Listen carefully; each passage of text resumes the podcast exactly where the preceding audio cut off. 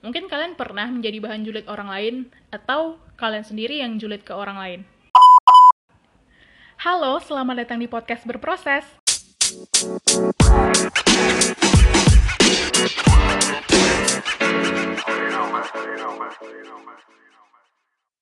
Teruntuk kamu yang baru mendengarkan podcast berproses, aku ucapkan selamat datang.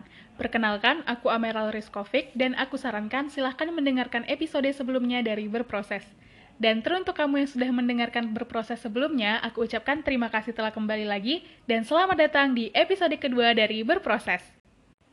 Nah, mumpung vibes-nya masih suasana lebaran, aku ucapkan selamat Hari Raya Idul Fitri untuk kamu dan keluarga. Semoga selalu sehat dan dilimpahi berkah serta kebahagiaan.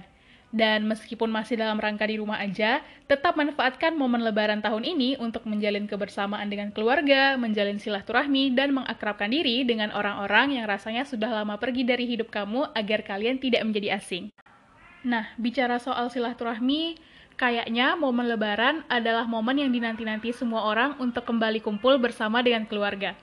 Bahkan juga untuk menjalin kembali ikatan-ikatan yang dulunya pernah renggang, bahkan pernah putus. Dan silaturahmi jadi momen di mana kita bisa menjadi semakin memahami dan mengenal satu sama lain dengan lebih baik, menunjukkan rasa kasih sayang dan berbagi sukacita. Ada yang berbulan-bulan bahkan bertahun-tahun tidak bertemu, lalu kembali pulang pada orang terdekat, menjadikan momen silaturahmi di hari lebaran sebagai hari yang spesial dan menyenangkan. Orang-orang yang biasanya dirindukan, dinantikan kepulangannya, dan yang hanya bisa terhubung lewat suara, kemudian tiba-tiba hadir di beranda rumah. Pastinya akan sangat melegakan melihat orang-orang yang terkasih kembali pulang dengan selamat setelah sekian lama tidak berjumpa. Dan pastinya akan sangat menarik lagi melihat perubahan dan mendengar cerita dari mereka-mereka yang tidak menghabiskan hari-harinya bersama kita. Namun, terkadang ada-ada saja yang mampu merusak momen sukacita ini. Cemburu atau hanya sekedar perasaan tidak mau kalah, kadang merusak suasana hati yang harusnya gembira. Keinginan untuk mengakrabkan diri terkadang malah terlampau jauh melewati batas. Sampai ada-ada saja pertanyaan dan statement nyelekit dan juga mengganggu privasi yang mampir masuk ke dalam sela-sela hangatnya obrolan, menjadikan suasana malah jadi panas dan canggung. Aku yakin kamu pasti pernah mendapatkan atau justru memberikan pertanyaan juga statement yang tujuannya untuk saling menjatuhkan satu sama lain atau sekedar mengulik kehidupan romansa atau karir seseorang sekedar hanya untuk menjadikannya pembanding agar dapat merasa diri sendiri lebih baik. Kemudian, kata-kata hanya ingin tahu, cuma bercanda, dan no offense menjadi tameng untuk membenarkan diri ketika pihak lain merasa tersudutkan dan tidak nyaman. Nah, udah ketika bertamu hanya membicarakan obrolan yang kadang kurang berisi dan tidak memotivasi, ada-ada saja dalam tanda kutip, oleh-oleh yang bisa dibawa pulang untuk dijadikan sebagai bahan bincang hangat dengan tetangga sebelah yang rencananya akan berkunjung nanti. Jujur, aku pernah mengalami dan melakukan hal ini. Kalau bahasa lazimnya saat ini kita kenal dengan julid. Mungkin kalian pernah menjadi bahan julid orang lain, atau kalian sendiri yang julid ke orang lain. Apalagi seperti yang aku sampaikan tadi, setelah berkunjung ke rumah-rumah saudara, kerabat, dan teman, sering kali pulangnya membawa oleh-oleh berupa bahan julid untuk disajikan dalam obrolan berikutnya. Episode kedua ini akan dikhususkan untuk berbagi cerita serta pengalaman soal julid yang pernah aku alami. Selama kuliah, aku beberapa kali terlibat dalam kegiatan-kegiatan kepanitiaan. Salah satunya untuk event olahraga tahunan kampus. Jadi, uh, event ini itu untuk mempertemukan setiap fakultas dalam berbagai cabang olahraga yang dipertandingkan dan karena aku rasa event ini cukup menarik, akhirnya aku daftar sebagai salah satu panitia. Nah, kebetulan di event ini aku ketemu dengan seseorang yang nantinya orang ini bakalan jadi tokoh utama dari cerita ini.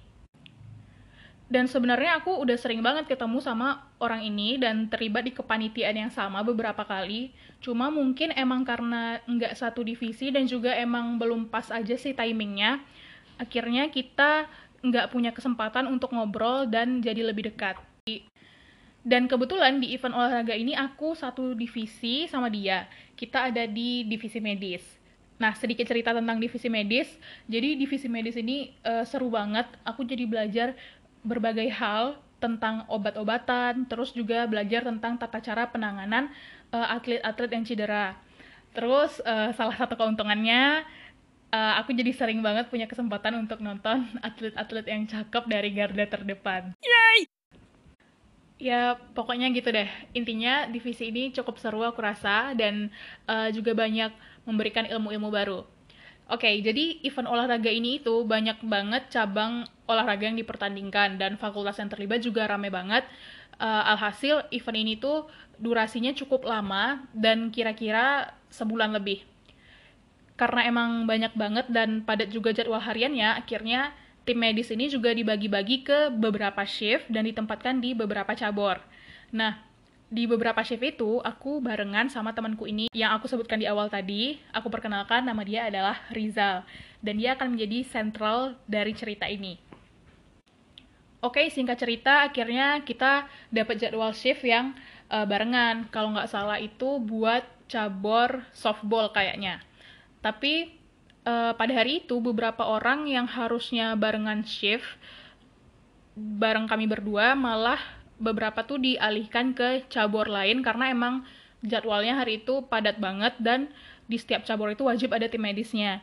Dan mungkin juga karena ada beberapa orang yang nggak bisa hadir pada hari itu. Akhirnya waktu itu kayaknya uh, cuma aku berdua aja sama Rizal ini yang shift di cabur softball.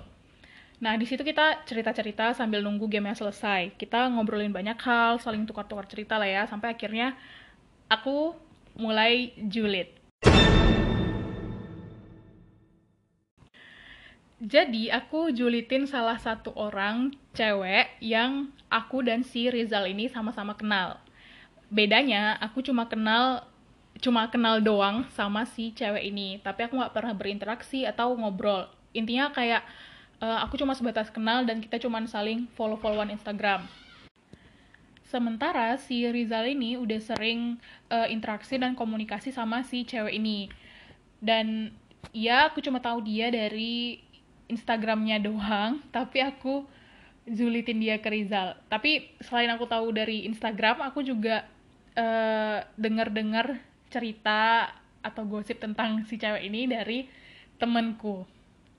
Nah, kan udah cuma tahu dari Instagram, terus cuma dengar dari omongan orang. Tapi aku malah berani bahas si cewek ini dan ngejulitin dia ke si Rizal. Pokoknya waktu itu aku seru banget nyeritain tentang si cewek ini. Padahal aku sama sekali nggak pernah ngobrol sama si cewek ini. Akhirnya ketika aku selesai cerita, ketika aku selesai julid, si Rizal dia cuma nyengir doang. Terus dia bilang, e, bentar, lu harus lihat ini dulu. Terus dia ngeluarin HP-nya dan di situ dia nunjukin uh, suatu tulisan. Itu adalah tulisan dia sendiri yang dia post di uh, akun pri, akun lain pribadinya. Dan dia suruh aku baca. Terus ya udah aku coba baca. Dan di paragraf awalnya kalimatnya tuh kayak gini pernah nggak sih lo ketemu sama orang yang julid?